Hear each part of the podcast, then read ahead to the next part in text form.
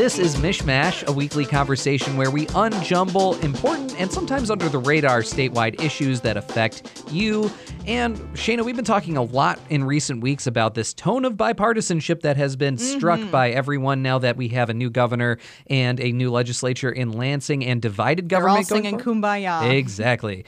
But we're starting to see maybe the first little tiny cracks in that this week, I would say. Yeah, there was a couple things that happened that are really potential like hairline fractures in this foundation of bipartisanship.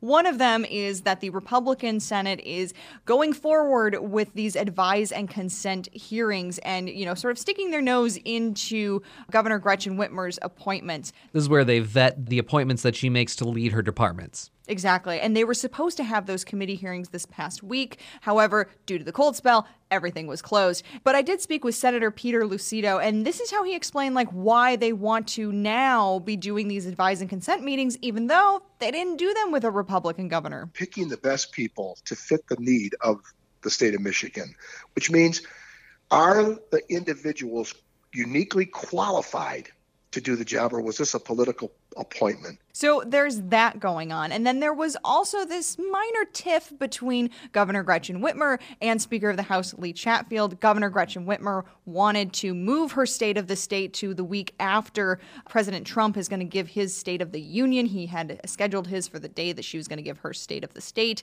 She put out an announcement saying that she was changing it. And then on Twitter, Speaker Chatfield said, Whoa, whoa, whoa, there's a method for how to go about this. And he said he needed to speak with some people before she could officially have that date. Suggesting possibly that the Capitol might not be even available, which is kind of funny because you and I know, Cheyna, from covering the legislature, no one's using the Capitol at like seven o'clock at night. What could possibly be going Not on? on a Tuesday. exactly. What's interesting about both of these things is that they are correct that this is the way that things should work or they're laid out to work. These are sort of the rules, right?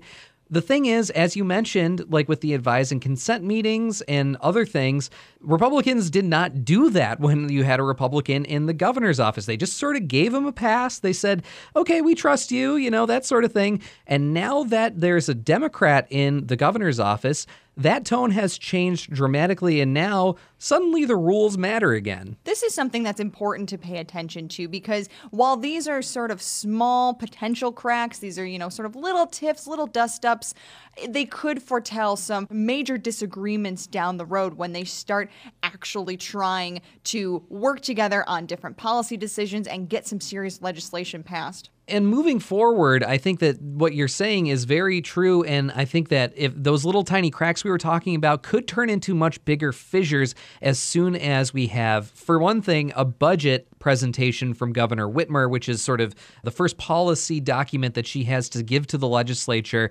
And then they can start battling it out. And also, other big policy statements that she'll be making in the coming weeks, especially starting with her State of the State address. We're just starting to see the little tiny things, but those are likely to multiply as we start really getting into the policy debates moving forward. Yes, we can only sing Kumbaya for so long.